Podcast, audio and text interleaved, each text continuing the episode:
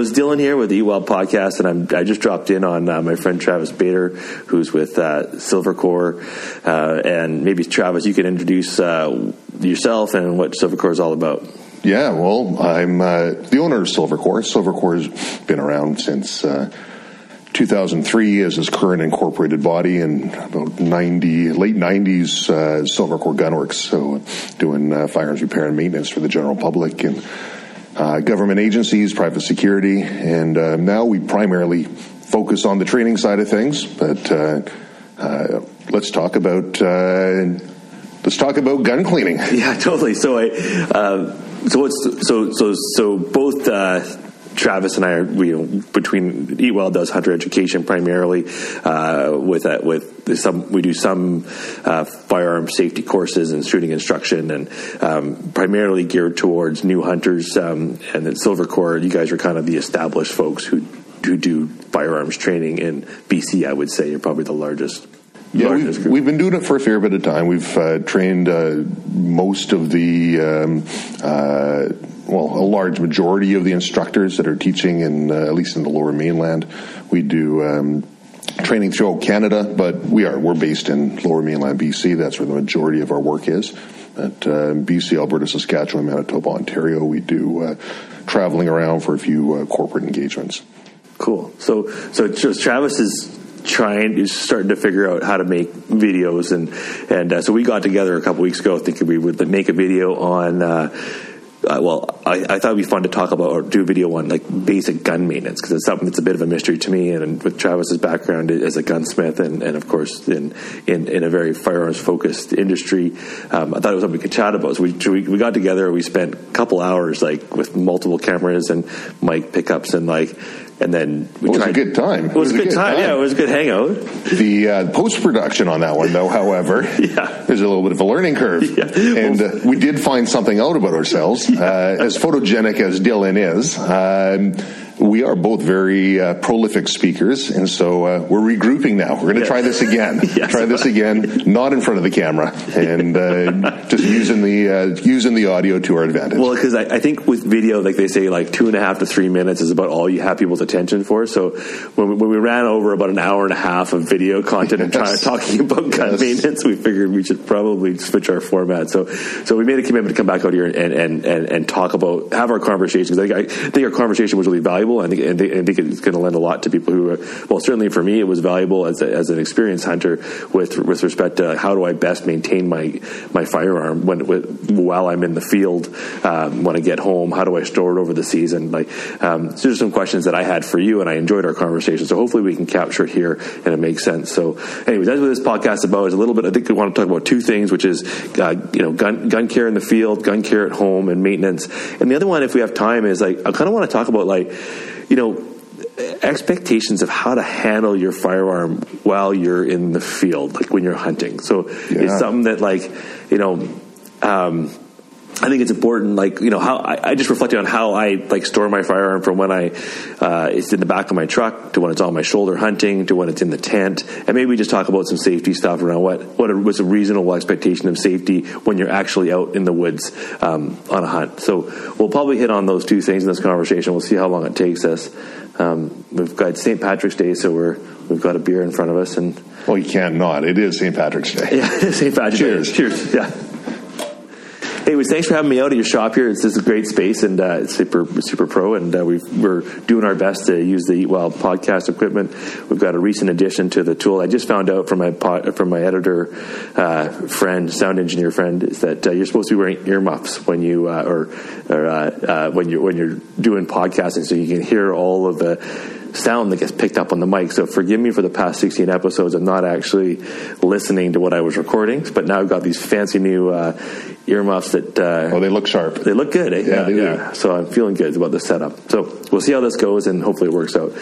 Um, so Travis, um, with respect to, so when I'm out hunting, there's, I, I'm, you know, I've got a I happen to have I have, all my firearms are pretty much stainless steel that I use in the field, but right. I do have a, actually no, I've got one little um, an old uh, Steyr Mannlicher that sure. I that I, I, stumbled across uh, in a seven millimeter 08 caliber that I that I started using for as a deer gun, which I really liked the caliber. Yeah, and. Uh, and it's it's a blued gun with a wood stock, and I, I feel like I kind of have to baby it a little bit more than my stainless steel guns when I'm out and about, um, mainly because it's probably older than me. Um, sure, sure, we've all got guns like that, yeah. Yeah, pleasant little gun, but totally impractical with, with respect to uh, the the stainless steel guns, but. Uh, anyways, what I'm curious about. So when I'm when I'm out hunting uh, and I'm dealing with the conditions of like snow, rain, you know, hot and cold temperatures. Uh, if I'm out for the day, what's what's a reasonable expectation of when I come back after a day's hunt? If I'm going back into the wall tent or going back to, to a cabin, what should I do to maintain that gun to keep it in good good form before I head back out the next day hunting? Yeah, well, you you brought up an interesting point too. You're talking about uh, carbon steel versus stainless steel, and there is this misconception in the uh, uh, particularly among new firearms owners that stainless means zero maintenance, and stainless is simply means it will stain less, not that it will not oxidize at all, but uh, it gives you a little bit more of a window.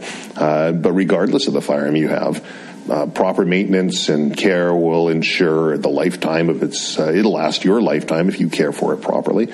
Um, but hunting, hunting introduces, as you say, we're we're in the environments. We're uh, we could be in an arid, uh, dry environment. Um, uh, lots of dust, dust getting into the action working parts like uh, grit or sandpaper. You could be out waterfowling and salt spray and uh, sleet and uh, water is going to be something we want to address right away on on the uh, the firearm. Or maybe it's perfect conditions. You go out for your hunt and you come back and you really don't have to do a heck of a lot to it. But uh, I, I, guess essentially it would would come down to what did your firearm experience while you were out Okay, so, so maybe we'll go because that's interesting. Because I, I, I, was just thinking of uh, when I come back from duck hunting.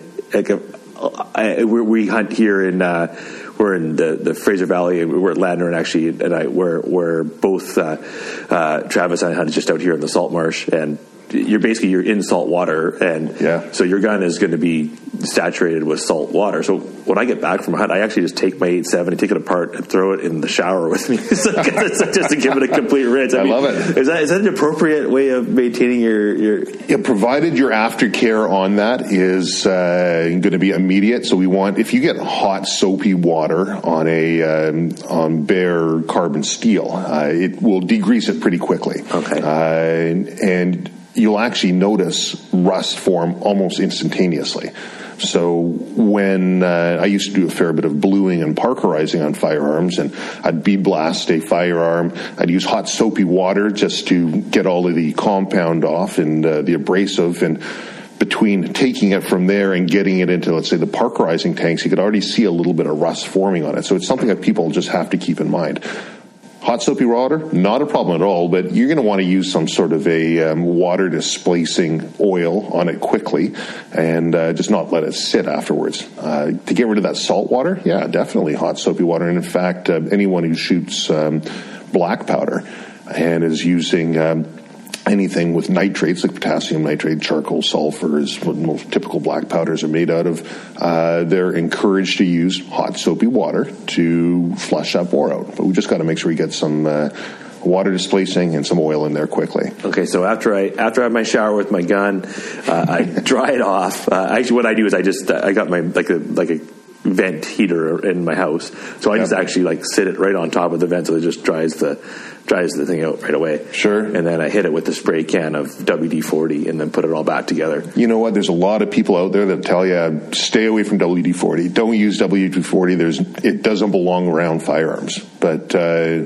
honestly, its primary purpose is to displace water. In the uh, function that you're referring to it on, that's perfect. I mean, if you dump your gun in the uh, in the water and you take it out and you want to spray it down with some WD forty, great. Um, but it's not going to be the uh, gun lubricant that you want to be uh, finishing with. It's not going to have a nitro solvent in there that's going to uh, uh help get rid of that carbon buildup. Um, but yeah, I mean, many a uh, duck hunter, bird, wing hunter uh, carries WD forty with them just for that specific reason, and I use it prolifically for uh, in bird hunting. Okay, cool. So I'm on track there. That's no, you're totally on track. you're you're on track there. So another question I had. So so I have. Um, you mentioned like dust and sand, and I remember we did a rafting trip a couple years ago. We, we drifted down a, a, river. We flew into the Northern Rockies and then drifted back out to the highway.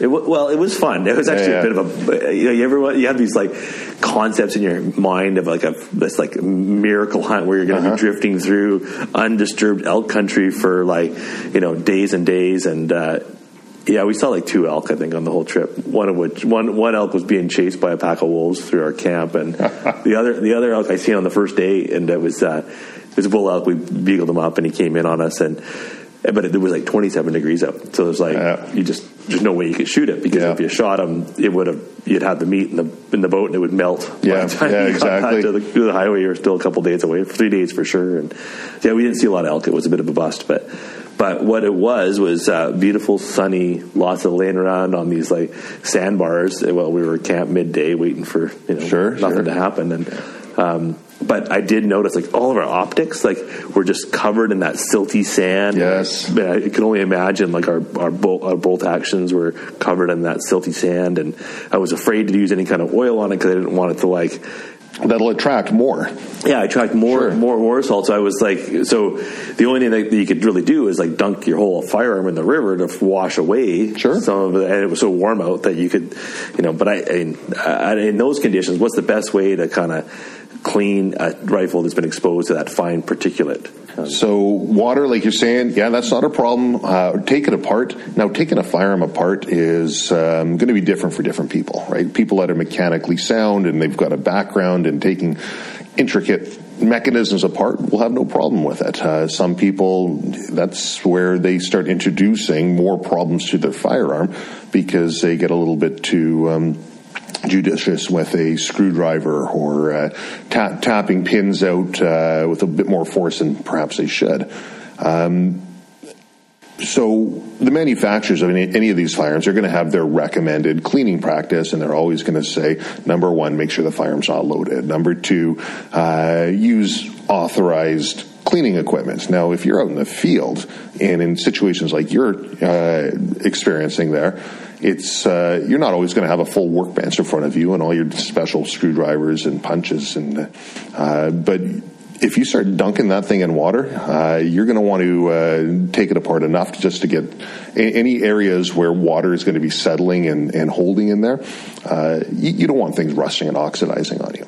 Uh, for the salt, or sorry, the sand you're saying, um, camera stores, uh, your local uh, camera stores spells, spells, sells um, specialized uh, utensils for cleaning lenses, and that'll work very well on your uh, your scope lenses as well.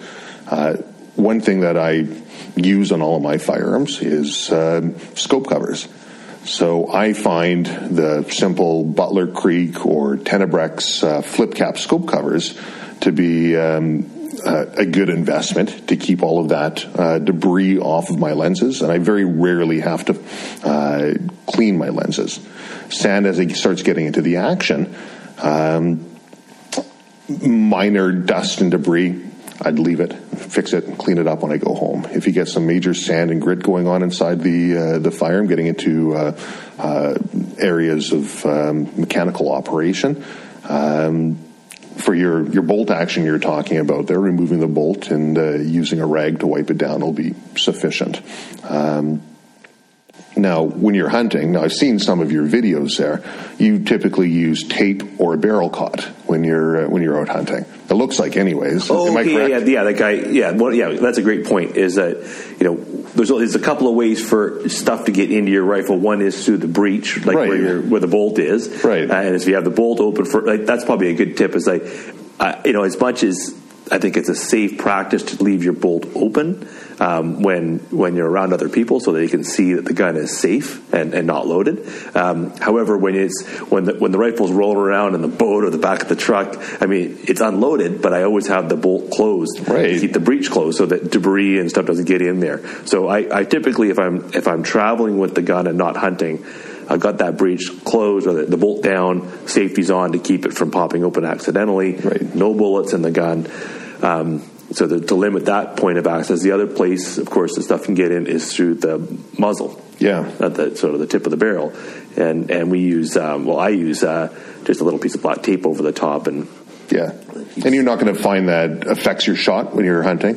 No. You probably haven't noticed any issue with it. I know I haven't noticed an issue with it. No, I have never, I've never noticed an issue with it, and uh, yeah, so so that and of course that would keep debris from working its way down the barrel as you're walking around, or um, if you bump into a tree. Like I've had, I've had situations where I've like been working my way through a forest, crawling through the forest, and the the the muzzle of my gun bumps it up against the bark of a tree and plugs the the end of the uh, the muzzle with bark. Right. Yeah, and and then I'm like, oh, and you look at that. Of course, you know, what do you? So tell me what you did in that. How did you fix that one? so it's so that's a good question. Um, so so first of all, let's talk. What would happen if you shot it with the barrel plugged with bark? Okay. Uh, just and, and we touched on a really good point here, and we'll I'll talk about the bark one. But I think I, I guess essentially uh, before we talk about any of the cleaning, the preventative measures far outweigh the uh, the need for emergency measures later on. So, like in your videos and how you hunt, you protect. I think you use a uh, what they call a bikini scope cover on Yeah. yours Yeah.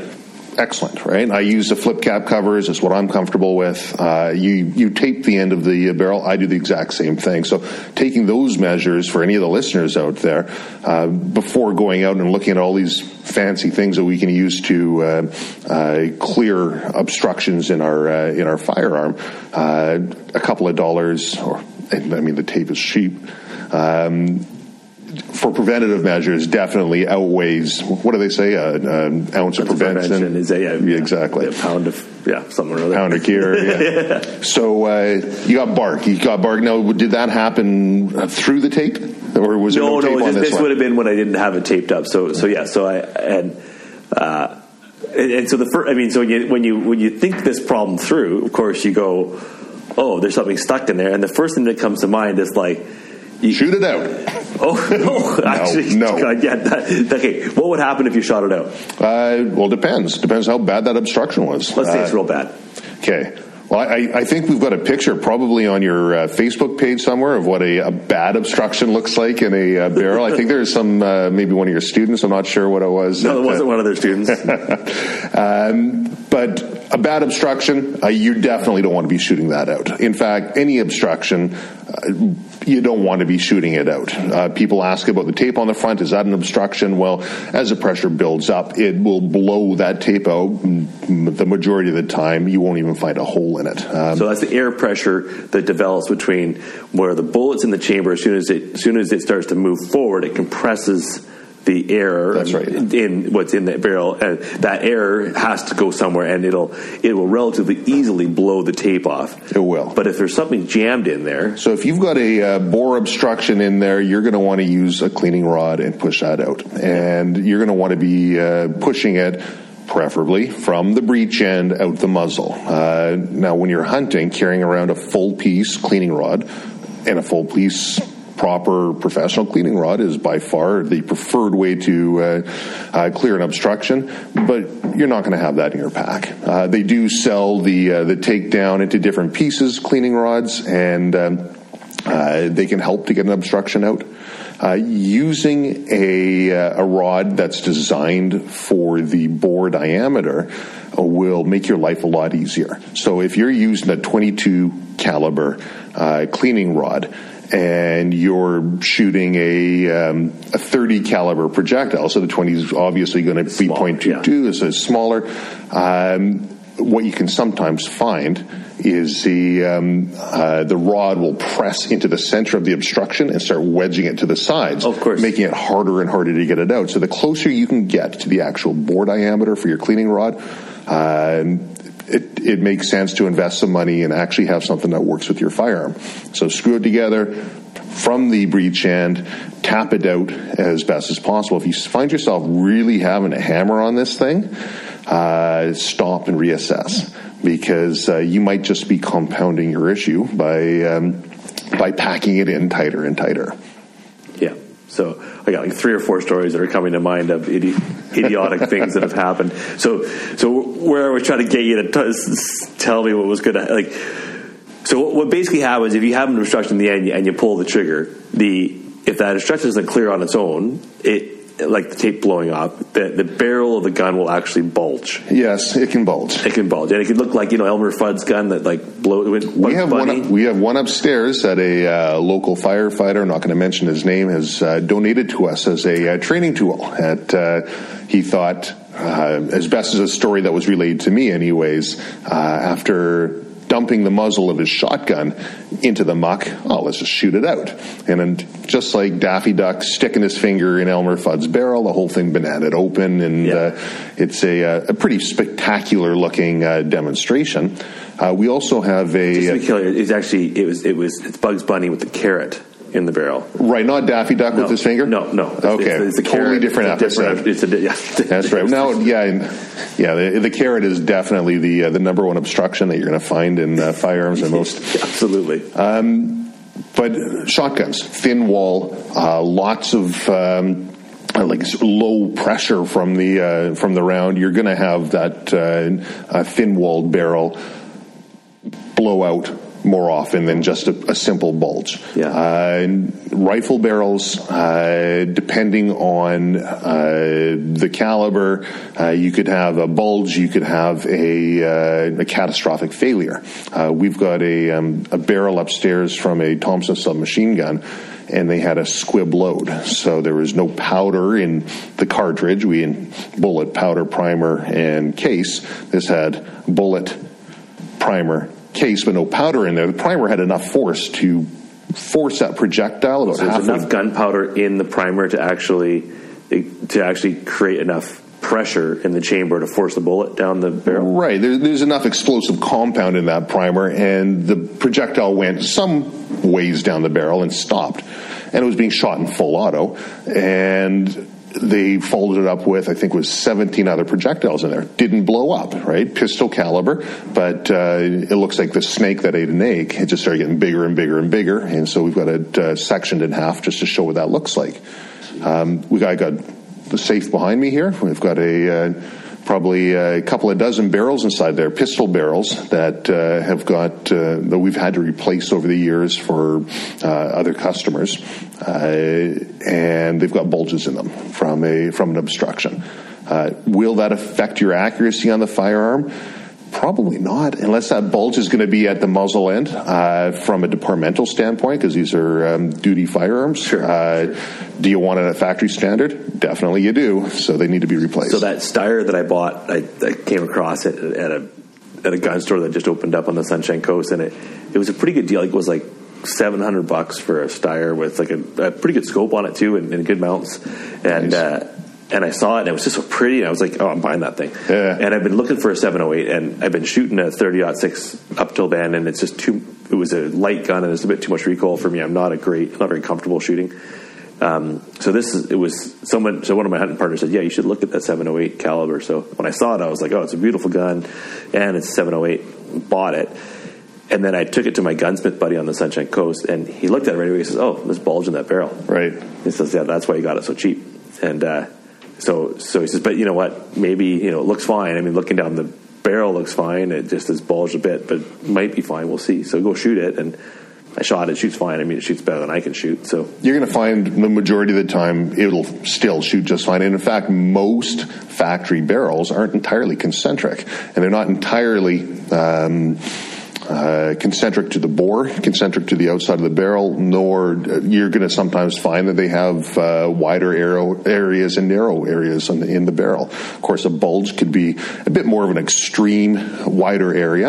Uh, if you feel on the outside of the barrel and you can feel it bulged, okay, we know it's getting a little bit bigger, but most more often than not, you're going to see a bulge by looking down the barrel. And what you want to do is you start at one end. Let's say you're looking down the unloaded firearm muzzle end, and you just start kind of. And of course, we're on audio here, and people can't see my hand gestures. but in a great view, yeah. But uh, you, you, kind of move it around in a bit of a circular fashion, and you just start looking uh, section by section down the barrel. And all of a sudden, if you see a ring, like a prominent ring, and you're, what you're trying to do is you kind of move it around in a circular oh, yeah, fashion, yeah, get, get, get the light to kind of shine shine around as you go through.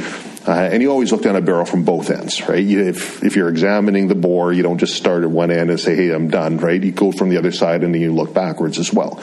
Um, but you'll see a ring inside there. Yeah, yeah. Um, I've seen a number of guns, number of rifles, rings inside there. Same with pistols. And unless that ring is right near the muzzle end, which I've, I'm trying to think of a time when I've seen one right at the muzzle end, um, I can't see it making a huge impact on accuracy. And in fact, the ones that we've test fired, uh, there have been no noticeable difference on accuracy.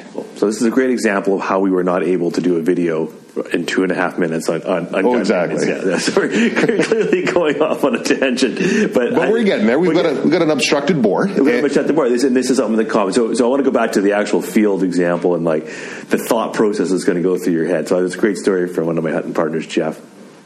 He's talking about he's he's hunting blacktails on Vancouver Island. There's a great, and he snuck up over the hill, and there's a great big uh, four point standing up in his bed and looking at him.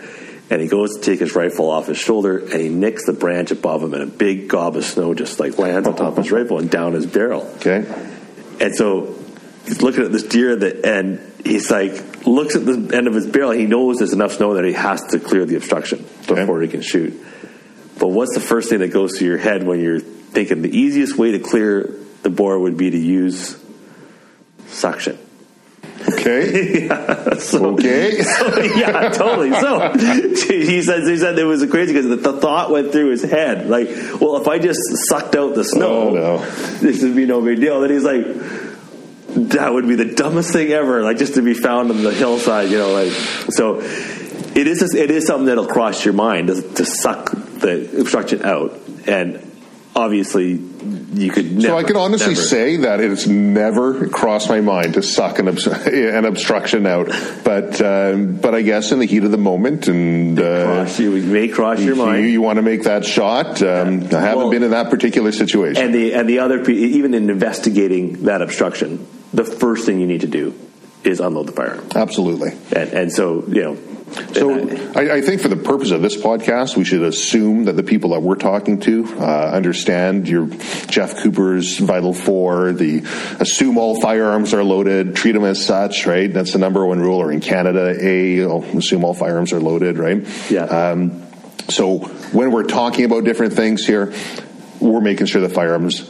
unloaded, obviously clear, and all ammo out. Uh, and the only obstruction that we're kind of dealing with so far is going to be some sort of a uh, foreign object or debris. or not debris, snow, any of those things. Anyways, my, my point of bringing that story up is that is that you you you might be short circuited by the opportunity uh, of an animal, and you want to and you want to go around the really obvious thing, which is to never point the firearm at, at yourself, Right. right. for any any reason, right? Um, but nonetheless, uh, if you are going to clear an obstruction, I, I, you know, obviously clear clear the, the, the firearm of all ammunition, and then I prefer to look through firearms. If I'm going to look at an obstruction, I always look at it from the the breech forward. Right? Yeah. I, I, I like I have.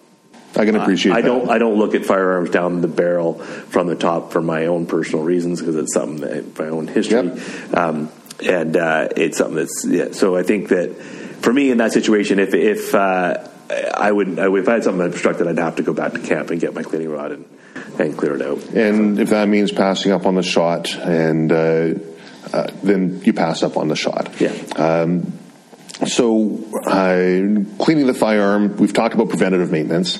Uh, obstructions, now we've got foreign objects or debris uh, that could be in there, either uh, freezing rain has accumulated because we haven't uh, put a protection, some sort of a barrel cot or tape, electrician's tape on the, uh, the muzzle end, or the bark or snow or, or what have you. Um, there are times when people have come into the shop and they've had uh, more serious problems with the firearms. So um, there's either a uh, a round that's actually chambered in the cartridge and they can't get it out. It's um, uh, it's stuck inside the chamber, or a projectile is halfway down the bore and they can't get it out. Um, so that sort of thing, you'd you'd want to take it to a gunsmith. Uh, you would want to follow proper safety practices, but like, what do you do? You've got a you got a gun now, and it's essentially loaded with a round in there. You just can't get out. Uh, we know it's not lawful for you to transport a firearm loaded. Oh yeah, I never thought about that. Yeah, so uh, all of a sudden, all these different gray areas and what if things start, start coming into play, and uh, they say, well. Oh, I've heard some people say, well, you just use a cleaning rod and you just go for the muzzle end and start hammering it down. And I'm sure, I guess there's going to be some instances when that's uh, useful. Some people have actually said, well, hold on, you can ignite that primer from both ends. And if you start packing it down, you, you could ignite it. Um, I'm somewhat suspect on that just by the way the uh, a primer is actually uh, constructed and it needs to be able to uh, strike on the anvil inside the primer. God, um, just the thought of pounding on a bullet, period, yeah. just doesn't register with me. Like no. compressing that gunpowder, compressing it, it just doesn't, doesn't seemed like a good idea to me. Yeah, no, it can make things uh, difficult. What are the other things we've seen? Uh, case head separations. So they've uh, they've fired. Uh, usually, it happens in reloaded ammunition, and has okay. been reloaded a few times. And uh, they fired. They go to extract, and the head of the case comes off, and they're just stuck with this brass uh, case inside oh, the chamber. So gunpowder all probably leaks out in that process, or well, if they've already fired it, and it, the the okay. force of the explosion forces the projectile ah. down the bore, and it also causes the the head of the case to separate. Uh, those can sometimes be uh, rather tricky to get out if you don't know how to do it properly. Yeah. Um, but uh, again, and we can we can talk about that as well, but it might go past what. Uh, yeah, yeah. Well, I think we should reel it back to um, talking about um, like that that realistic or more than uh, co- like the common uh, maintenance that would be required over the course of a hunt. So, so we've talked a little bit about. I like like you brought up just keeping your, your optics clean by covering them up. That's right. number one. And and just to, to, if you do find yourself with any kind of debris on your optics, um, you know, one thing that I what I do is I I have a, a little brush, like a lens pen, right? Which which you can just brush off any debris lightly with a brush. And you got that from a camera store? it came with your uh, your optics? Uh, I I started buying them years ago from camera stores, but now I see them on, on all the hunting stores. right. This seems to be a common thing. So. Um, it gives you a little brush, and you can brush off the the debris from the the lens because what you really want to avoid doing, like I, what I know will happen is if you got binoculars or scope, and you get up on that opportunity where a deer presents itself and you go raise your scope and all of a sudden it's fogged up or there's debris in it or it's plugged full of snow for whatever reason. Right. Like that, the first thing you're going to do is dig in there with your greasy finger sure. and wipe all the stuff off as best you can and sure. look through it again and they're like, oh shoot, it's still fogged up enough. And then you can reach in and grab your t-shirt or a bit of your polypropylene and, and try to like rub it down. Uh, and that's also going to like one of a couple things is going to happen. You're just going to spread the dirt or the moisture around if you're using polypropylene. Um, cotton will absorb things a little bit and try to draw some moisture away from the scope. But what you're really, the real screw up that can happen is uh, if you have any, if there's any debris or sand, you're just going to grind that sand into your optics, and that's really, that's how you, that's how you same, same, as using an air compressor to uh, blow all the uh, dirt and dust off your firearm. Uh, well, that's how sound blasters work. Now, if you're oh. if you're sure it's completely clean, let's say your shower gun, yeah. and you want to use a air compressor on that afterwards, great. But if it's uh, covered in sand, you want to start air compressing, um, you you could be sending those projectiles, small little projectiles, at a high speed and ruining finish, ruining optics. Uh, just something to keep in mind. Yeah, that makes a lot of sense.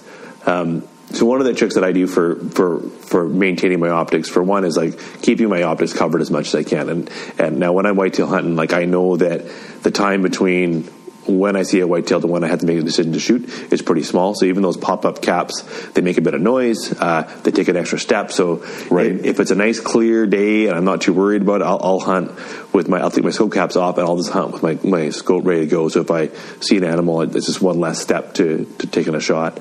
Um, but uh, if it's you know snowy or and they make moist. clear uh, covers as well for it that you can look through, but they're they're never the best. When, yeah. when you're used to looking through clear glass and you yeah. have that in front of it, it's uh, uh it's not something I've uh, really got accustomed to. Totally, but whatever whatever scope cover you have, make sure it seals really well because the biggest problem that most scope covers up is just letting any if it any, any, amount of moisture in, then that moisture with the temperature change between the cold gun and the warmer air, or vice versa, um, you're gonna it's gonna create uh, it's gonna fog up. It's gonna put moisture on the lens, and and and that's gonna be a problem once you go to shoot. And that's a good point. That's a good point. Actually, the last um, uh, Volks range, they have an annual precision rifle competition, and I think it was uh, two years ago, and it was just.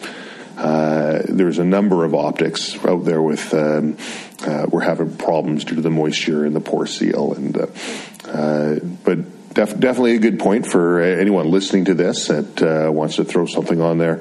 Uh, prevention, I say, worth a, worth a pound a cure. Uh, carrying along a uh, a little cleaning kit with you, so something you're going to have out in the in the truck or in your uh, uh, wall tent that you can when you come back to camp uh, would include now. I'll bring a can of WD-40 with me. Uh, if I want to give something a quick spray just to get the moisture off of it because I don't want it rusting. Um, if when I'm out in the field, the only time I'm really cleaning a firearm is if there's been environmental uh, impact on it. Yeah, yeah, like we um, talked about, yeah. And so, and typically for most of the hunting firearms, you're you're not doing a lot of shooting out of it, right? Um, it's not something that. So uh, it's different than if you're at the range. That, that's something maybe different. we'll jump over to like what you do after the range for maintenance. Sure. Like, but, but we'll just wrap up on the on the couple of so so for so what would you so there's so in your cleaning kit for your like there's a difference between like for, for me like if I'm going to the backcountry and I'm doing a backpack hunt I'm not bringing much in the way of gun care with me up in the mountains. Like right. my, I'm all about prevention. I'm going to put scope caps on it, or my, my I use those bikini rubber bikini straps that are that are keep it super sealed. They don't come off probably for the whole hunt unless right. I'm happen to be looking at a sheep, which doesn't really happen all that often when I'm sheep hunting. Right. So, so I, uh, and then I've got you know, basically, I've got a, you know, if I'm if I'm sheep, you know, if I'm you know mountain hunting and backpacking, like I've probably got a clip in the gun. I have no bullet in the chamber, and that whole gun is not going to. It's not going to. I'm not going to open the breech the entire trip, right? Until I unload it when I'm you know out of the woods and back down to the truck or something like that. And so, any extra equipment that you have with you is. Uh,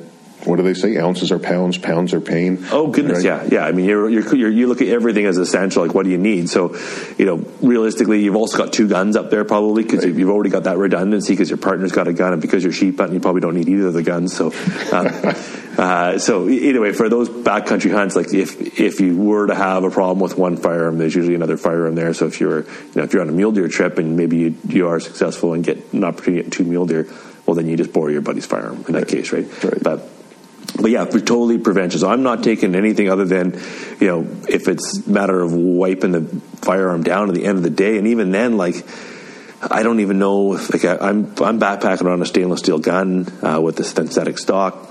It, it, gets wet all day, right? And you'll uh, take care of it when you get home. Yeah, like I just can't do anything for it up there other than like I put it in the the vestibule. Well, I don't even do that. I hang it up on a tree. Right. So a lot of people do that, uh, but I guess the important point is take care of it when you do get home. Yeah. Uh, it's uh, really easy for people just to kind of set it and forget it, and throw it in the safe and call it oh, done. for sure, yeah. And and I get it, I get it. We all have time constraints. Uh, if you're going to throw it in the safe and just kind of forget about it for a little bit, uh, now we talked before about uh, those goldenrods. I love those goldenrod dehumidifiers, and I've got it in all our safes. There's, uh, I think goldenrod's a brand name, and they they do have other options out there that are uh, competitive to them. So this is like a little heater that goes in the state to dehumidify. And- that's right.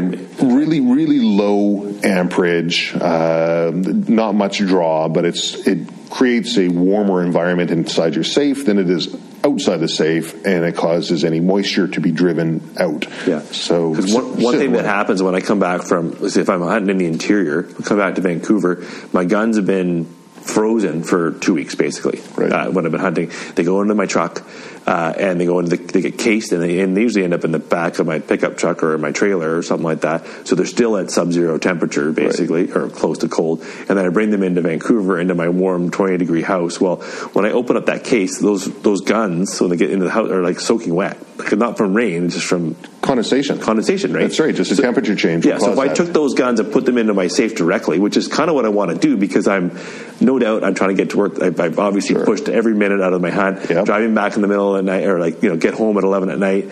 I got to be up and go to work the next day at seven. So like the easiest thing for me to do is to grab those guns and put them in the safe so at least they're secured safe, Yeah. but they're they're covered in moisture. If I put them in my safe and close the door, and then of course the next day I'm dealing with meat, the next day I'm dealing with gear. Yep. Now I've forgotten about my guns. Yep. What are my guns going to look like? Well, I tell you, uh, I've been there and I've used a goldenrod, and they've been fine. So this is not a sales promotion for the goldenrod. Well, if you didn't have a goldenrod in there, what would they look like? Uh, they'd be, look pretty rusty. They'd look Yeah. pretty bad, and uh, nothing attracts rust like rust. And uh, a little bit of rust turns into a lot of rust pretty quick. Uh, if you're in that situation and you have the presence of mind to give it a spray down with some sort of a, uh, uh, penetrating oil or a, uh, a water displacing oil or, or just something, right? Uh, it, it can be more helpful. You know, there's. Uh, I remember one gunsmith talking about um, uh, his love for oil, and uh, he says, you know, you're going to do more damage to firearms without putting oil on than you are with accidentally over oiling it. Yeah. and. Um, Everyone's got different thoughts on it, but uh, his point is well taken.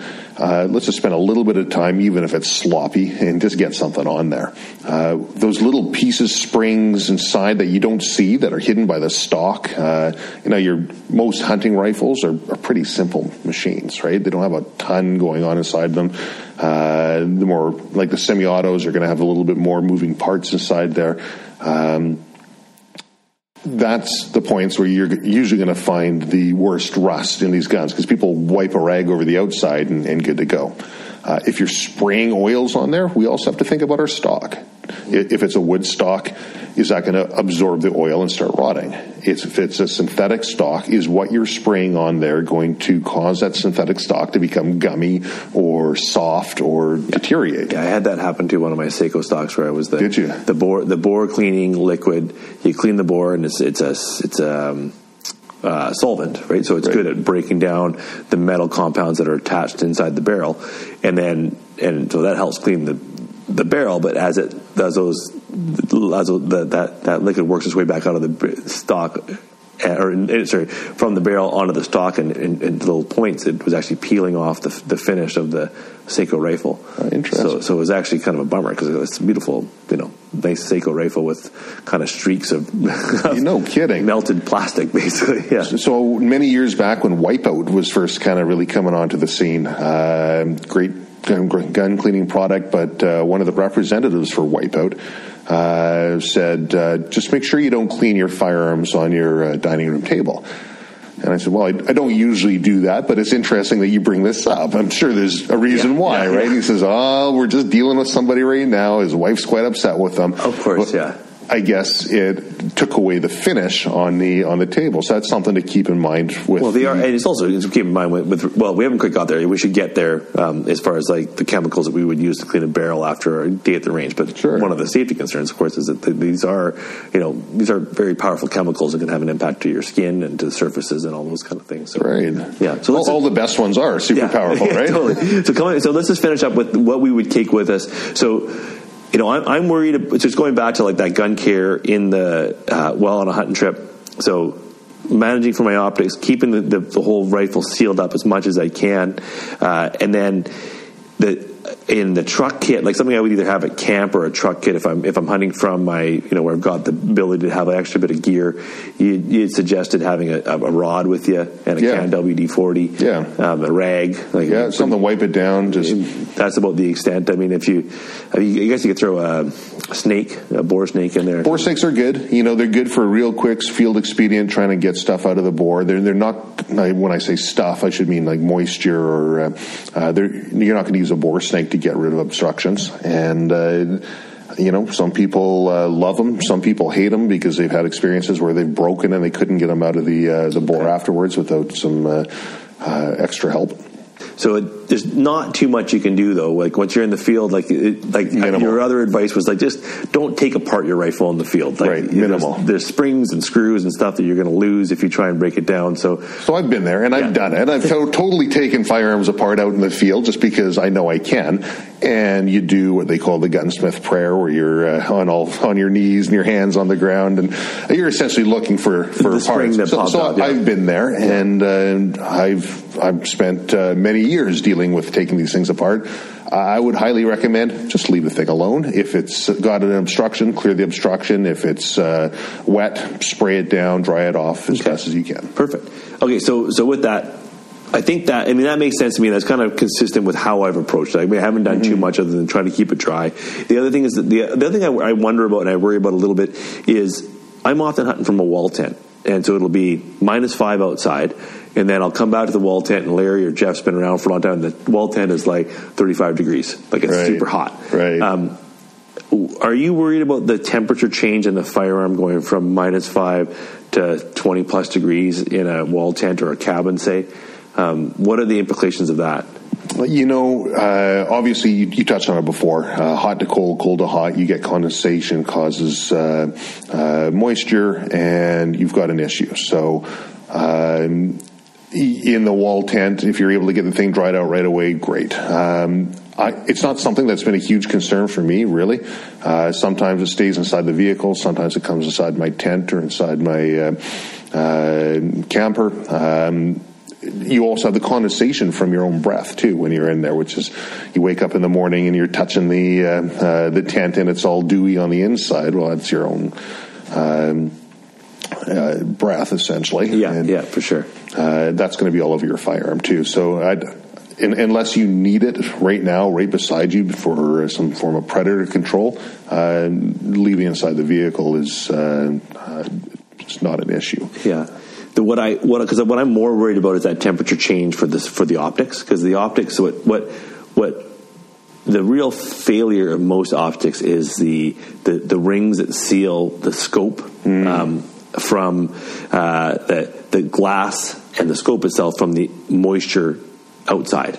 Um, so if that if those seals uh, are um, get hot and cold, hot and cold, the rubber, right? So they Expand and they, expand and contract. And over time, they'll eventually get harder, and they'll and they can't expand and contract as well. So they'll eventually either let moisture in or release the gases inside of the the scope that help create those crisp images, and uh, and then and so your optic quality will either reduce or you'll get moisture inside. And this actually happened to me this year, where I went to shoot an elk this year, and I looked through my scope and I couldn't see anything. Really? that the Really? moisture had gotten into the scope and uh, and I couldn't. Are you allowed to say what kind of scope it was?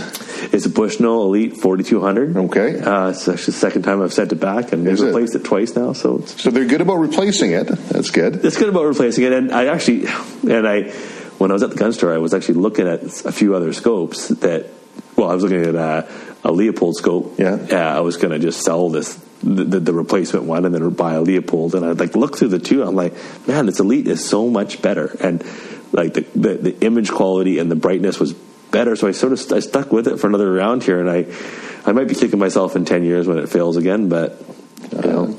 Well, uh, I haven't personally experienced that on any of my hunting rifles uh, where it's failed like that. Yeah. Uh, I've always been a, uh proponent of uh, your scope should be the same investment essentially as what your firearm is, and sometimes more. Uh, I want that scope to work. I want, if I'm dialing on it, I want it to be consistent.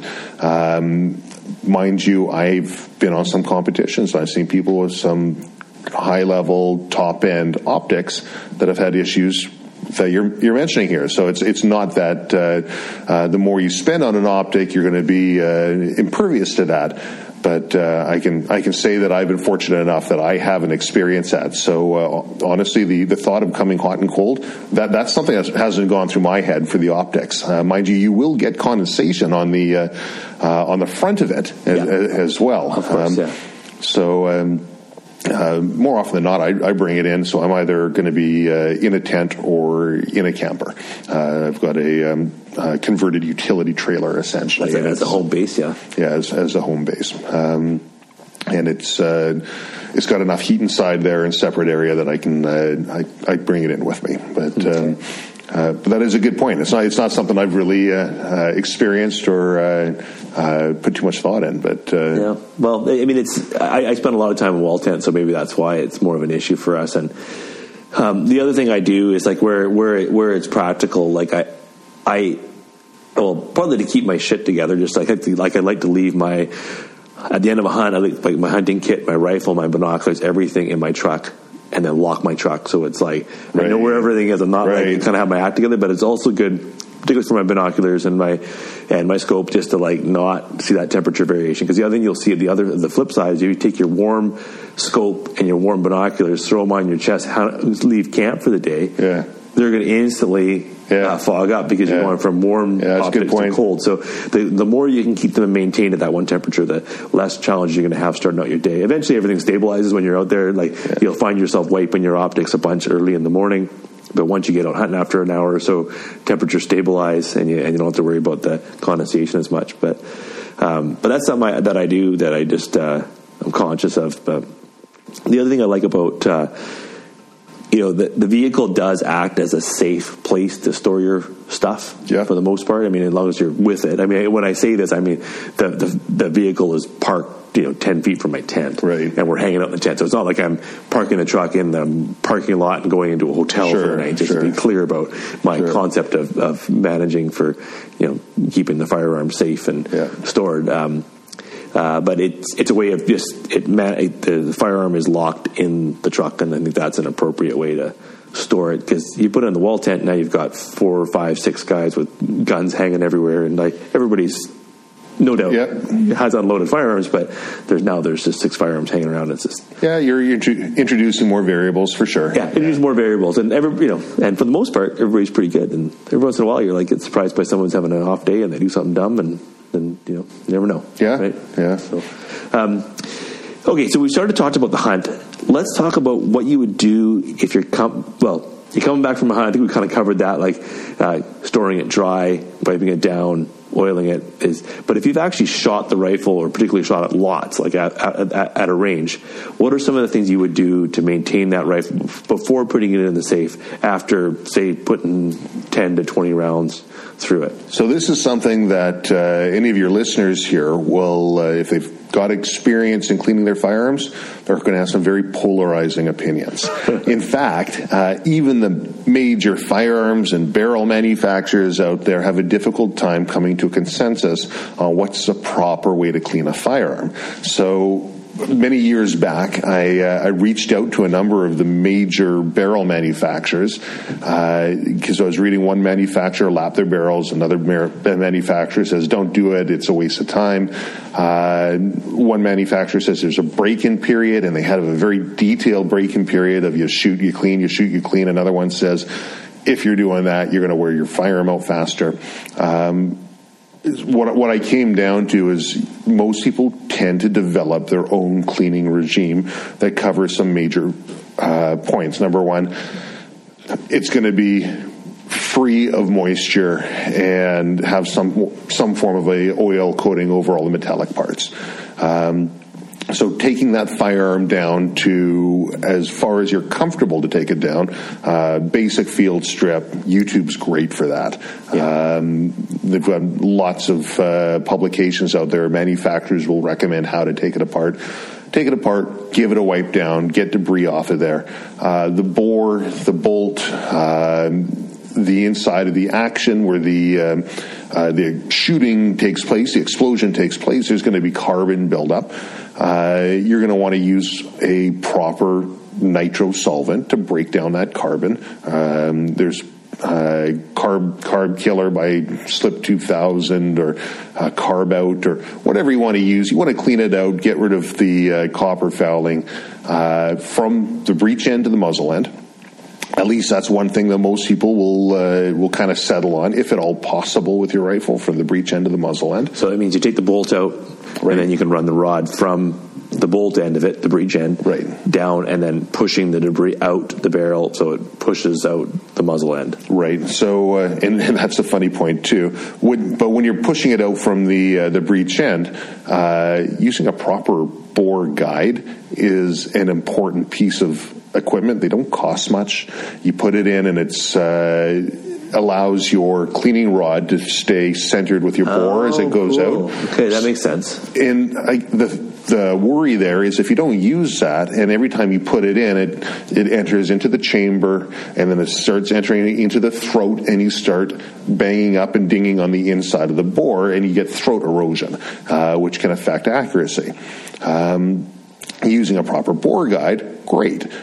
So what do you use? Some people will use a, uh, a, a rod and they'll put a brush on the end, and they'll put the brush all the way through, whether that's a nylon brush or a, um, a bronze brush, um, brass brush, whatever. Um, and they'll push it all the way out if you're using a brush and then bring it all the way back and you want to have it go all the way out because you don't want those bristles to start uh, bending and kinking up on themselves. If you're kind of jogging it back and forth up the barrel, Yeah. you'll wear the brush out really quick. Uh, recently, I read one barrel manufacturer says, uh-uh. If you're uh, using a brush when it goes all the way out, when it comes back, it's all impacting on the crown and it's going to affect accuracy. Yeah. That's The crown is the the muzzle end. It's that that sharp edge.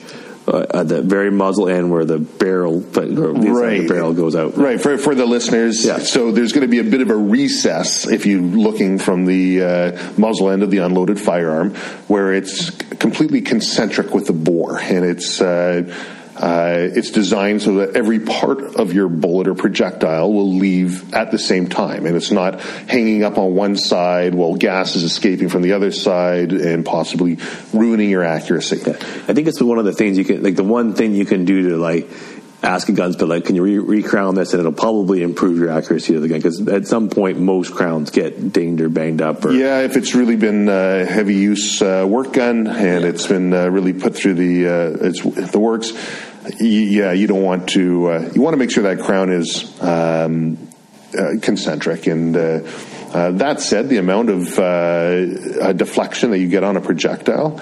It can be hit or miss too. We've, I've seen people take hacksaws to barrels. I've tried testing, just cut, cutting down at different lengths, and surprising, just a hacksaw at the end of the barrel, uh, at how accurate it still is with all this. Uh, it's always been ingrained in me. If you nick that crown, it's dead. and All your Yeah, yeah, accuracy that's, is that's gone. what I've heard too. Right. Yeah. So- Maybe that's what gunsmiths tell you, so they get lots of business. Maybe there you go. But um, so um, I think it was John Krieger from Krieger Barrels. He says don't use brushes at all. And in fact, um, if you're running a patch down the bore, whereas a lot of people say it goes one way, it goes the same direction that your projectile goes, goes Yeah, to the breech yeah. end, goes out the bore, you take the patch off, you pull the rod back, you put a clean patch on because they say you don't want to be taking that debris and scrubbing it all up and down on the inside of the bore. Uh, well, he does the exact opposite, and he puts the muzzle up against the wall, and so that when he pushes a patch down, he Oh, does, okay. It and, and then he, it. Yeah, it yeah. stops, and then he pulls it on back, and because he says uh, you can do damage to that crown by having the uh, the jag or the uh, Yeah. the, the rod uh, where the jag screws onto the rod, dinging into the crown. So everyone's got a little bit different take on um, uh, what to do. Competitive pistols, or sorry, competitive uh, long range precision rifle shooters. Uh, I remember speaking to one uh, very good shooter, and uh, I said, "What's your cleaning regime?" And he says, "What's that?" And I said, I thought, "What do you mean, like regime?" And he, no, cleaning.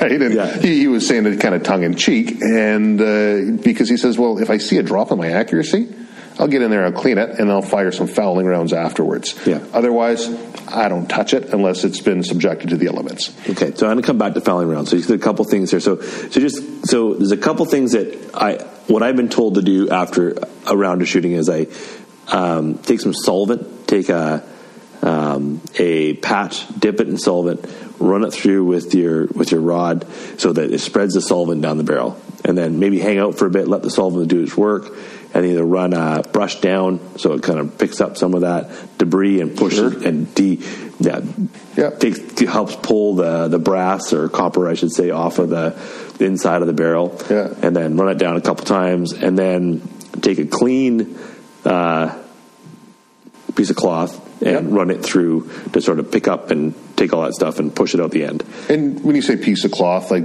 cotton or proper, uh, you can buy, uh, pull a patch and cut your own pieces off, or you can buy patches.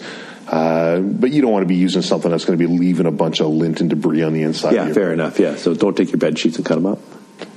Hey, I've been known to do it. just make sure that they, they're holding on to the, Sure. the fibers, right? Preferably something that's somewhat lymph. You don't want to be using your flannel so much, perhaps. or- Yeah. So my dad taught me to just keep pushing patches through, like put a little more more uh, uh, bore, bore cleaner on it, push it through, and then if it keep, it was keep pushing it through until it comes up clean. So you'll notice the first couple it'll be like black, Right. like bright black, and then as you push a couple more through, it kind of gets clearer and clearer, and then eventually, I'm Yeah. not patient enough to ever see what it looks like. Right, right. But I figure if I do three passes, I feel pretty good about it. exactly. Um, and then the last one, I, I usually have like an oil. Do you put an oil on there and pass it through. Yeah. So uh, nitrous solvent, then your oil. Uh, now your oil is going to create a bit of a um, skim on the inside. It's going to. Uh, it can increase the pressures as you uh, chamber around. It can increase the pressures after you shoot, um, which is where the fouling round comes in.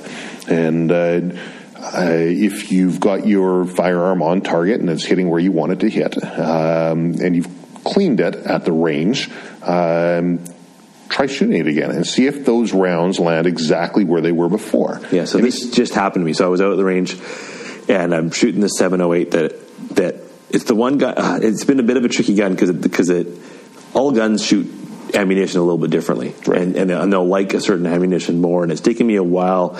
To, for this rifle to really like a particular ammo, and I finally, after like fighting with this gun for a couple of years, I finally got an ammunition that I can buy off the shelf that shoots it shoots well. Okay. So, and I was, and I had this like real breakthrough last season of like confidence with this rifle. And then I went out in the range for the first time this year, and I settled in. I got my, I got my uh, lead sled out, so I've, and I'm settling in. And I'm feeling really calm and confident, and and I take my first shot, and it's like eight inches high and a couple inches to the right. I'm like, oh man, You're like, what happened? what happened? Exactly. I'm like, man, damn it. I mean, so then I'm like, God, I'm, here I am chasing paper, like, chasing bullet holes around the paper again, which is what I feel like I'm always. and then I'm like, and, and then I took another shot, and it's like two and a half inches high at 100 yards. And then I took another shot, and it broke the it broke the same circle as that. So all of a sudden, I'm like, ah. And then Rob, my hunting partner and, Yeah. and friend, he's like, he said, yeah, always that first one. You know, like if you just cleaned it, it's going to be full of oil, and it's gonna, it's not going to shoot where the gun's going to shoot. So you should.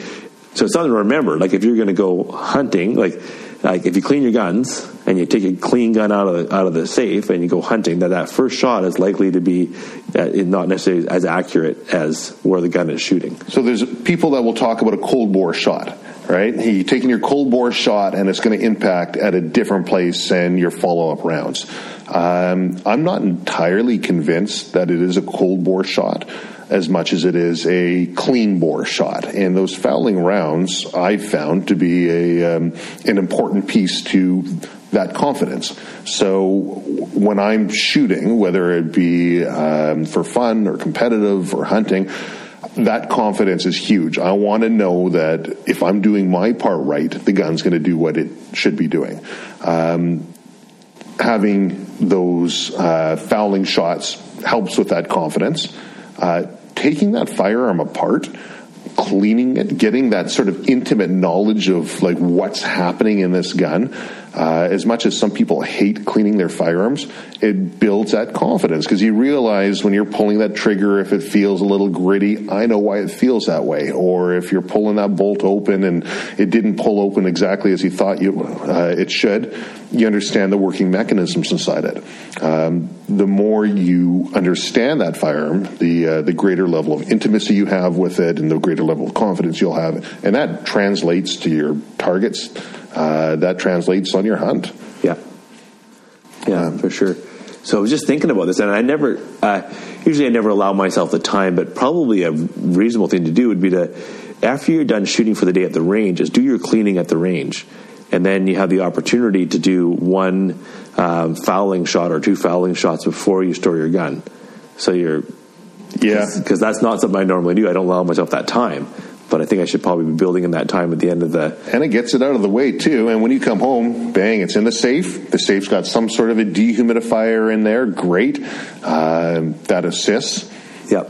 Yeah. No, that makes a lot of sense. Okay, I'm going to step up my game. That's what I'm going to do from now on. It's like classic. I, I do these like shooting workshops every few months, and and I've got like eight or ten firearms that we use for these things. So Yeah. like, at the end of the workshop, I'm so gassed. I'm just like, hey, just like encase all the guns. I'm like, go home, and then um, then there's like this like pile of guns that I have to like deal with when I get home. I'm like, oh, I should have like should have just taken an extra half an hour and dealt with them all on the range. See, that's where you build a cleaning module into that day, and the students we, get a chance to it learn. Yeah, we talked about it for years, but it just you know people once they're on the guns and shooting, that's what they want to be doing. And You know, we did that before, and I specifically built in cleaning modules on our lessons, and we don't do them anymore. it's uh, they, they come back, they get cleaned here, but uh, uh, the idea was the students get a good chance to clean it and learn how it works, and we get clean guns. so they develop just as bad habits as we all have. Right? Exactly, So it's exactly. Perfect. Yeah, so it doesn't happen. Right on.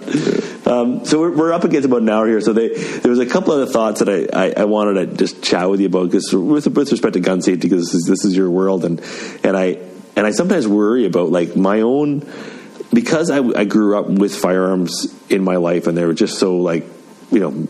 Uh, I mean, I've always hunted, and and uh, and there's always been guns around, so I have a very high comfort level with firearms. I don't know if that's um, but I sometimes worry that my own personal gun safety practices are maybe out of line with what would be how we would like to teach people and mentor people and send them on their ways. Like mm-hmm. not being a Canadian firearms safety instructor, and I, you know, not having been, you know, I, I just go with what what I know and uh, from my professional background in firearms and my hunting background and what I think is common sense. But maybe I'll walk you through how I handle my firearms, and maybe you could kind of provide some feedback on my Sure, approach sure. uh, from a from a Canadian firearms safety um, officer perspective, Yeah. or whatever whatever you. Officer, Yeah, sounds I like that. There you go. something like that. Uh, all right, so so in the field with respect to firearm safety, I I never have a loaded firearm when I'm hunting with a partner.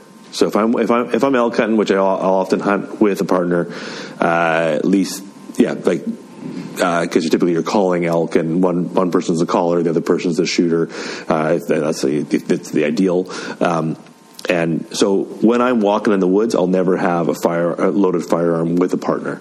So by loaded, you mean round chambered, or do you or magazine in the firearm? Okay, magazine in the firearm, bolt action, closed, no no Okay. bullet in the chamber. Okay. So so it's not ready. It's not ready to shoot. So if if if there was if an elk presented itself, you'd have to load and shoot. If your grizzly bear presented itself, you'd have to load. Right, right, right. and get ready.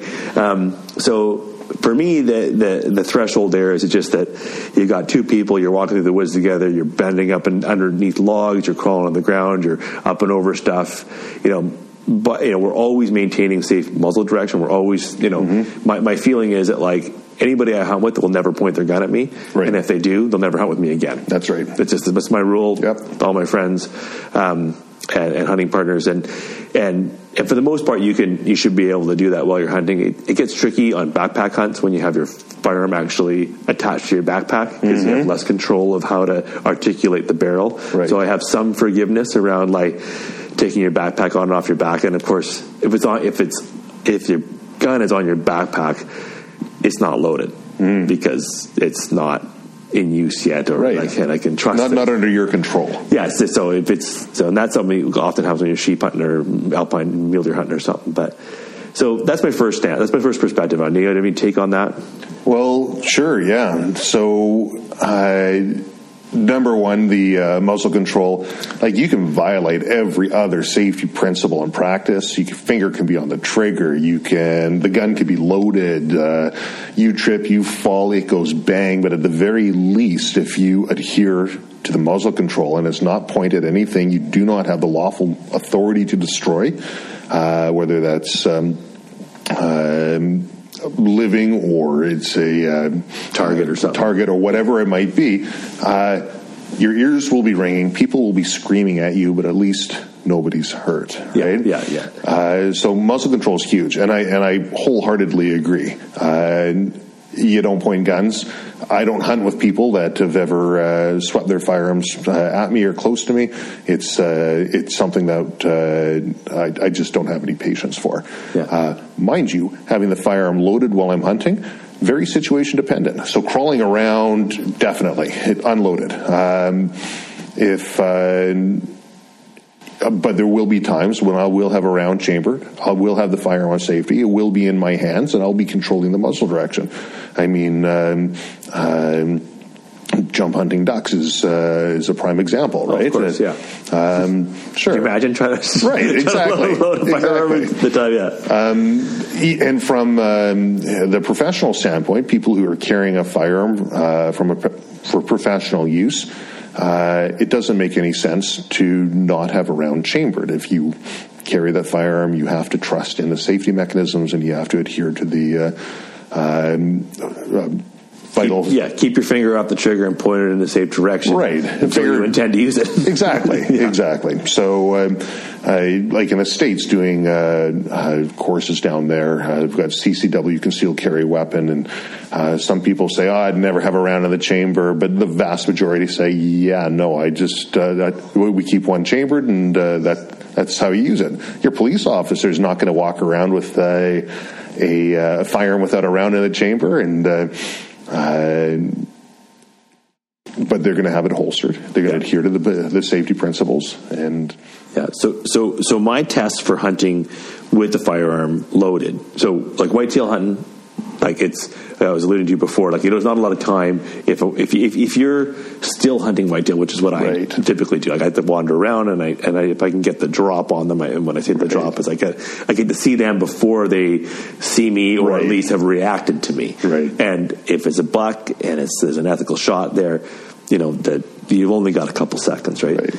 So. So you'll have a round chambered for that. Round chamber for that. But the difference too is I'm hunting, always hunting alone uh, whitetail country is pretty benign country for the most part. It's like it's like you know relatively easy walking, right? Um, so it's pretty easy going. And there's the reality that you know you need to get a shot off right away. Right. Um, but mule deer hunting, where I'm typically climbing climbing up a large hill for mm-hmm. a couple hours at the beginning of the day, and then I'm going to spend most of the day probably just looking right. at, at, alpine and, and looking at distance. And I might see a mule deer, you know 800 meters away. Right. And then I have the time to like, okay, now I'm going to stalk after that thing. Okay, at some point I'll load my rifle when I'm getting close. I'll get in close on it. But I'm usually crawling up and over cliffs, or like rocky, unstable terrain, right. and so on. So like, um, to me, I don't need to have a loaded firearm until I'm progressing towards it.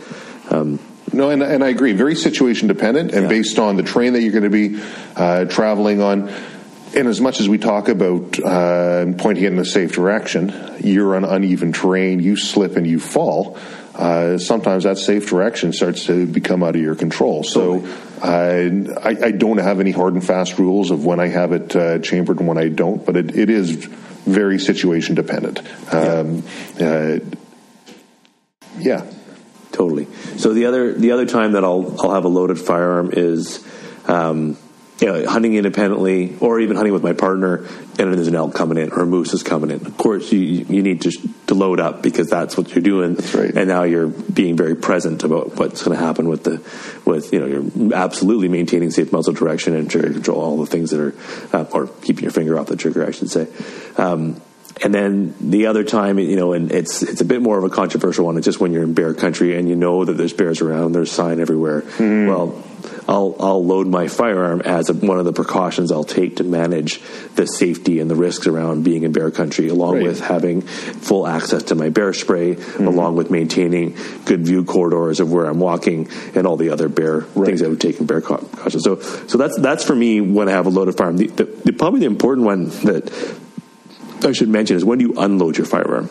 And that's something that I see a lot of guys really do a, a shitty job on because like I unload my firearm as I'm like as soon as I can see the truck at 500 meters away, mm. I unload the truck because mm. like the closer I get to the truck, yeah. the better the chance I'm going to be. There's some, there's there's way more targets. My truck being one of them. Sure, sure. and my buddy who's sitting in the truck or coming from another direction towards the truck. So yeah. the sooner you unload the, their firearm, like the hunt's over if you can see the truck most likely. Mm. So we'll, you know, no need to be like nothing bugs me more than when I'm sitting in the truck and my buddy's standing by by the passenger door unloading his firearm, like you know, ten feet from me. And sure.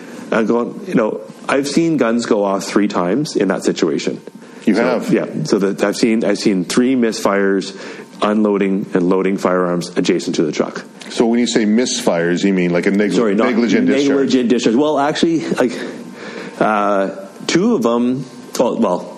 So I've seen it three times, so I don't know the whole story because you just see Right. it goes off, bang, Yeah. and uh, they're like everybody's shocked. Uh, one, I, I'm pretty sure it, it was uh, it was a Parker Hale that had a history of doing this. When you unload it, it goes off, and uh, another one was the Remington had a has a, something wrong with the trigger on one of the Remington models, which you probably know all this, but I don't. Sure, know. sure. Um, and I, and I, I don't know what the what the but again it was on I think it, I believe it was loading and it went off right away and then anyways and that third one I'm pretty sure was the person was all, had their finger on the trigger when they were unloading the firearm So uh, that, that's actually interesting because it touches on two points that you brought up. One is you're raised around firearms, you've got a fair comfort level. Uh, so that was one point that you mentioned. The other point is uh, these firearms aren't functioning properly. So uh, on the first one, before I forget, you know, some of the worst firearms handling I've seen are from people who should know better, and it's Oh, be- it's because they become complacent in it.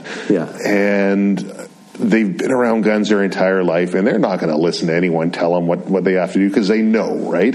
Um, I guess there's some ego involved. Uh, for any of the listeners out here, uh, we all know you become complacent. That's when accidents happen. Yeah. Uh, just be diligent. Yeah. Um, but on the other side, with the failures in the firearms that uh, either accidental or negligent, negligent discharges occurred, uh, ties into cleaning. Because after you finish cleaning the firearm, one thing I haven't brought up and that we didn't talk about yet, the function test. Oh we, right on yeah We yeah. want to function test this firearm and see did we put it back together properly? Yeah, absolutely. Did we do anything wrong when we're cleaning it? And so, if we function test it, and uh, I mean, just very simple. Hey, does the action operate as it should? Is it un- unhindered? Uh, if I put the safety on, unloaded, and I pull the trigger. Did it go click? Right. If I now take the safety off with my finger off the trigger, did it go click? Right. Um, check out online YouTube manufacturers' recommendations for a function test. yeah it makes the- a ton of sense just making sure Oh, that it works though right Like- and that just builds into the confidence, and that confidence uh, builds better safety handling practices and better shots. I mean, I've never seen any activity quite as readily apparent as firearms uh, for the confidence level being able to actually hit your target. Um, and the only way to get that confidence level is by going out and doing it and building and, and knowing you can do it. Yeah. Um, so, yeah, a couple interesting points. I did tangent there a little bit, but I think I. But uh, the function test is an important one. Just like knowing that it should be operating the way it should Yeah. uh, after you, particularly after you take, it, take it apart. Sure. After you clean it, give it a give dry fire it once, see if it's operating correctly, and right. that makes a ton of sense. So So some of these organizations we do work for will go and will service their firearms on a regular basis. They'll have several hundred firearms, and then we've got to go through them, and we they all get ripped apart completely. They go through. Uh, there's a basic clean we'll go over with them because uh, sometimes dirty firearms can induce issues, and we make sure it's all at factory specs and standards. If it's not, we bring it back before they get put back away and locked up. Each and every firearm goes through a rigorous function test. Yeah. Every single one. And it just becomes second nature. So I'm, uh, I almost forgot to mention that. I'm glad we got yeah, into yeah, it. I'm glad we compound our way there. Yeah, so. So yeah, so so for me, like I mean, that's been a shocker over the years of seeing that, but it does happen. I mean, and that and it just happens when you're loading and unloading. Always in a safe direction, though. Yeah, always in a safe. It has never been a consequence. It's just been scary. Sure. And, then some angry glances. So, well, exactly. So my point is, is like if, if there's a higher chance of having a misfire while loading or unloading your firearm, please do it in a, in the safest pla- Yeah. place possible, Yeah, which makes is further sense. away from camp, further away from the truck, so there's less likelihood of that happening. So you have less, less targets nearby. Yeah. right? So that's one thought. Um, what was the other one I was just thinking about? Um, Oh shoot! If you run into somebody in the woods, and this is ha- oddly like I seldom run into people in the woods, right? Right. And but recently, in the, in the last few years, there seems to be more people out in the woods, or at least where I like to hunt. More hunting pressure? more hunting pressure. They're following you. Well, I think they must be. Yeah, they watching my Instagram feed. Yeah, you're getting too popular. Jeez, yeah, hugely popular. Just about two thousand followers on the Instagram there. Um, uh, so one of the things that I always do if I see somebody else in the woods Mm. is I'll wave at them, like so they know I'm there. Because that's the first thing I want them to know I'm there. Mm-hmm. Right. Right. And then the next thing I do is as as well, I want to talk to them because I want to be able to say, "Hey, this is my hunt plan. You know, I'm going to try and do this, and so hopefully." You don't screw me up and you do something else and I don't screw you up. And that's Right. the, so we're safe, but we're also able to have a hunt.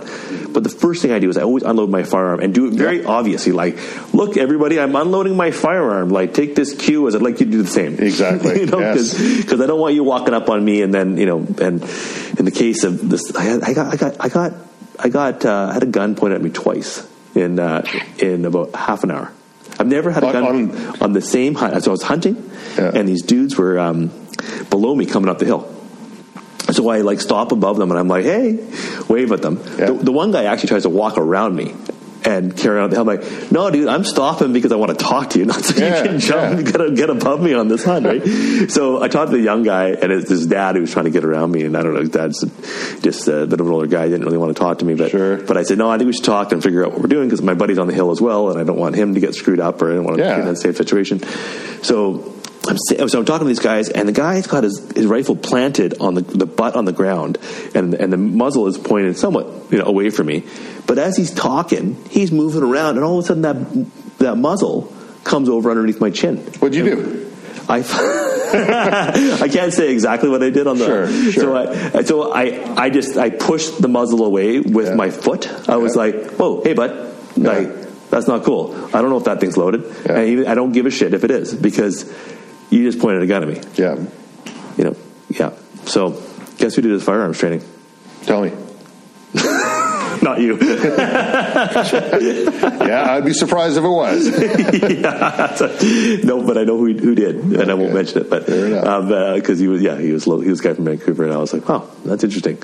Uh, not that that makes it. I mean, this is dumb, right? You, Sure. you can't you can't cure dumbness. And um, anyway, Yeah, but but yeah, no, scary. Yeah. scary as hell. So Yeah. then, I so I it, I go up the hill and uh, I see another guy come up the hill, which is odd. Like I've never seen two guys, let alone three guys, in the same hill. And I'm, but but all three of these guys are hunting the same hill, and they're like they're basically holding hands going up the mountain. I, mean, I have no idea what they're thinking, but you know, I would never like. Yeah, seems a bit weird to me, but. And so I see this guy coming up the hill, so I so I start whistling at him, right? I'm like, and I'm waving two ski poles in the air, like Yeah. just so he can see me. Well, he gets startled and he lifts his rifle up and looks at me through this. Oh, come on. Yeah. So I lit him up. I lit him up. Like I was like, Yeah. Jesus, fire! Yeah. Deer don't fucking whistle. Yeah. And uh, fired him up, and then he like turns white, and I went over and talked to him for a while. But he was just dumb. He was just like not a particularly smart guy, and. Uh, And, you know, maybe sometimes people, and you'd hope they they're smart enough not to do that to begin with. Maybe sometimes tuning them up and uh, explain it to them like that in a very aggressive manner is what they need to really ingrain it in them to never do it again. Because, holy crow, the consequence otherwise is pretty catastrophic, right? You don't want you don't It's want incredible, though. I mean, Yeah. just because I mean, like maybe in his process, he's like, oh, like clearly that's not a deer because two ski poles waving in the air. Uh, but it doesn't matter because at this point he's got a loaded firearm, his fingers on the trigger, and it's pointing at me. Hmm. So like, there's not like there's a the, the margin for error. Hmm. pucker is- factor goes yeah, right well, up. and the, and the margin for error is shrunk right down to just about nothing. I mean, like it's just and, and similarly, like yeah, the guy with his waving his. I mean, I don't. I mean, you know, it's just So that that's basic etiquette. I mean, we do have hunter safety, we do have firearm safety. People are supposed to have gone through these things in Canada in order to be out there, Yeah. at least challenged it or have Yeah. basic knowledge. Uh, but muzzle control, I, I mean, that's that's your number one most critical, crucial thing out there. So we've talked about cleaning, we've talked about. Uh, other other people out there, if they're doing things that are offside, I mean, we're, we're not the uh, the gun cops out there, but you, you got to step up and say if if somebody's offside. Yeah. and people get quite offended too if you tell them just say whoa whoa whoa whoa hey where's Well, that pointing right? And in retrospect, like I wish I had done more to educate this guy. Like I, I just reacted, Yeah. and I was kind of like, I was, I was more actually concerned about him screwing up my hunt than I, at the time. And in retrospect, I'm like, because I'm so fixated on the hunt, right? Right. and like, and I'm running up this hill trying to get away from this, these maddening crowds of Yeah. hunters trying to get my hunt. And and in retrospect, I'm like, man, I should have like really taken the time. And I, I was gonna drop, I, I dropped by their camp on the way out when we left, and I was gonna just say, hey guys, like, just so you know, that this is the experience that I had, and Yeah. it, it, like to be have a gun pointed at me twice in, in, in, in an hour and like half an hour, like is is is absurd. So, who you know, wherever you, you guys have got to step up your game and and get more comfortable with firearm safety, and and that's this is the offside. So, um, they weren't there when I stopped in, but I'm sure I'll see them again. I'm sure you will. Yeah, I'm sure you Um, will. So the other thought about is just you know when, and I kind of hit it there, I guess, and maybe I don't have to hammer on it, but like just when I get back from the hunt, like what's a safe way to manage traveling with your firearm? Um, when you get back to your vehicle. Now, obviously, it's going to be unloaded when you get back to your vehicle. Right. Um, how do you store your firearms when driving around from one hunting spot to another? So I keep combination trigger locks and I throw them on. Uh, that's above and beyond what the minimum legal requirements are. But the reason I do that is because not everybody knows what the minimum legal requirements are. Okay. Uh, they're quick and easy to get off. And uh, if for whatever reason a conservation officer or a police officer says, "Oh, hey, hunting in the area, mind if I take a look?" and they see the firearm in the back, and they say, "Hey, you're not supposed to transport a firearm like that," well.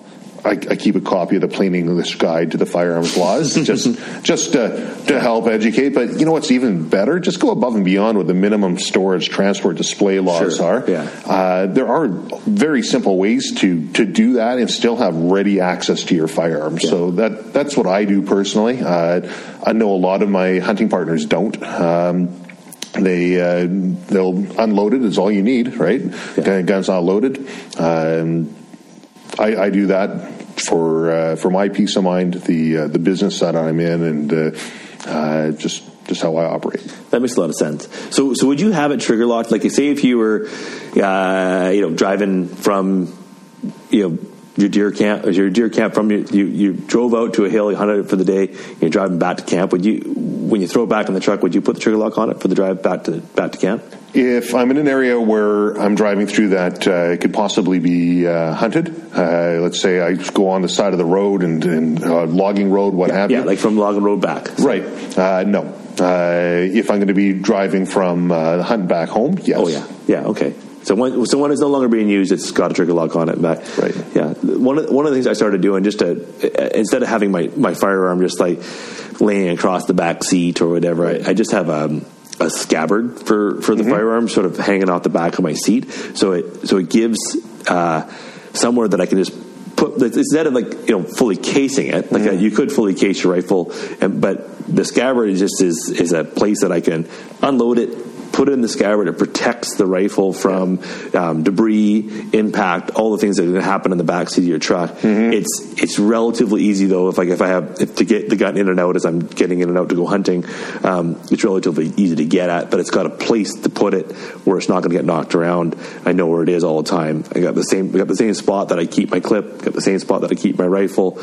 Same spot that my binoculars are. Yeah. Same spot where my day pack See, I is. do the exact same thing. Everything in their spot. Yeah.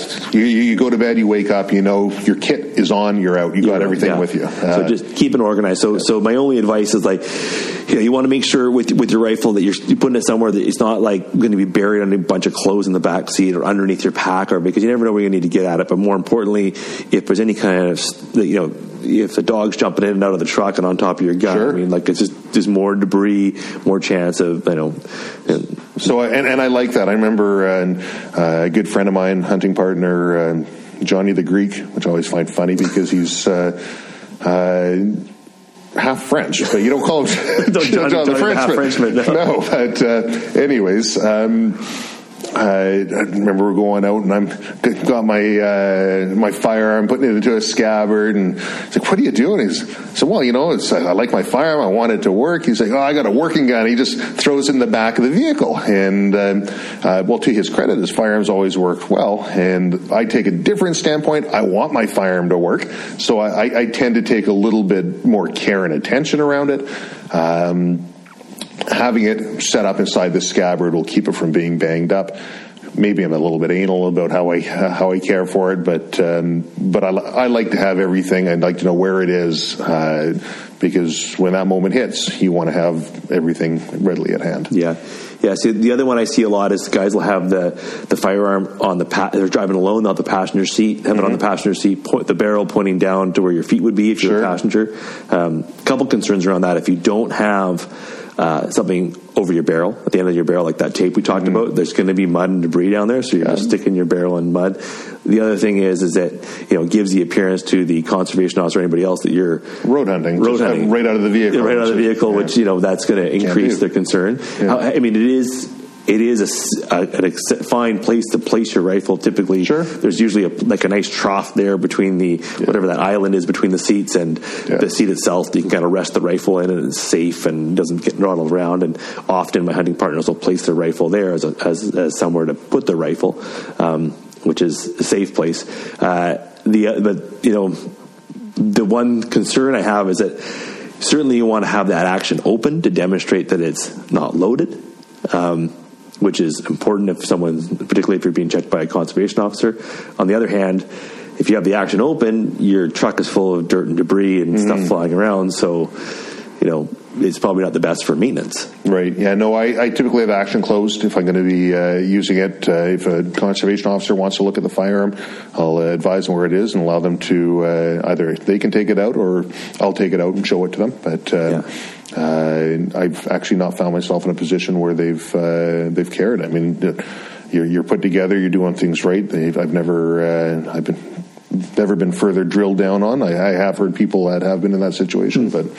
Yeah, interesting. Yeah, I think I the other part that I like about I mean the other part about you know a good good firearm etiquette is demonstrating that that firearm is unloaded to your hunting partners without having to you know hey Travis is that Right. loaded like so you was just good practice to almost like open up the action to demonstrate that Right. without even saying it. So, Yep. so as we're coming up to each other, my action is going to open up. You can see the gun is safe. I might close the action again, re-shoulder it, but you just see it. It's just communication around like safe gun ownership. So I don't have to stand there and have a conversation with you for 10 minutes going, Right. I wonder if this gun's loaded. I have to worry about that. Similarly, as you're getting into the vehicle, like I, op- I open up the action, demonstrate the that it's that it show that it's safe to my or prove that it's safe to my to my uh, you know hunting partner, Yep. And then I may close the action, put it in the scabbard. Right.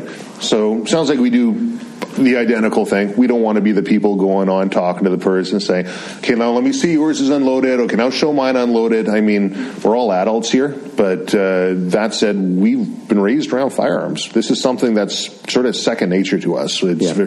We're very comfortable with it. Perhaps some of the listeners are just getting into it, and when you're new to something and you don't have the confidence, you can possibly make mistakes. So just talking about this, spreading sort of common practices, uh, just like some of your some of your other podcasts you do, you're, you're sharing knowledge, good good hunting knowledge, and uh, I think it's an important uh, tidbit for uh, for anybody that's that's listening, any, any of your listeners to. Uh, uh, just pick up. I mean, Yeah, for sure. I mean- go, go through the motions. I mean, I, I was lucky enough to have mentors in my life that the one time that I pointed a gun in the direction, unloaded firearm in the direction of a hunting partner, like I can still feel that undressing that I got from that moment, and that that imprinted on me. Mm-hmm. Sure. And now you can, I, I can be, I could, I could dance a ballet with a firearm, and I would never point it at anybody. You know what I mean? Like I, it just, just And- and second by, nature. By pointing at somebody as well. I mean, I've, I've jumped on people in the past. This muzzle comes right over to me and they'll jump up and down and they'll argue, no, no, it wasn't at you. And maybe they might be right. Maybe it was right beside me, but I,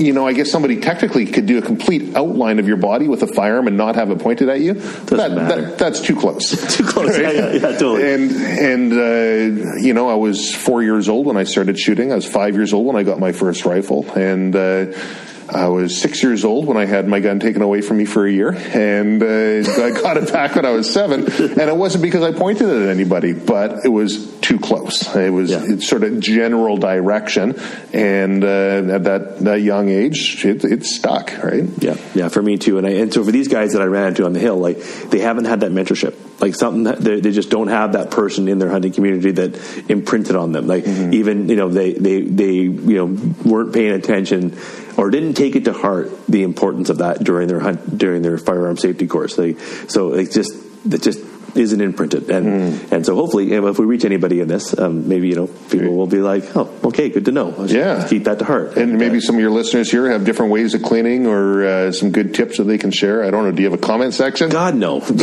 I'm not there yet. But, uh, no, Fair enough, I, fair I, enough. I, I think the last podcast might have had 500 people listen to it, which I was pretty proud of. That's good. So yeah, That's we're, good. We're getting there, but hopefully the audio continues to improve, and, and it's great having an opportunity to sit down with someone as knowledgeable as you and take an hour and a half out of your day to bullshit with me here. And uh, Oh, you know what? I'm learning lots just talking with you as well, and I'm sure we're going to do a couple more of these in the future.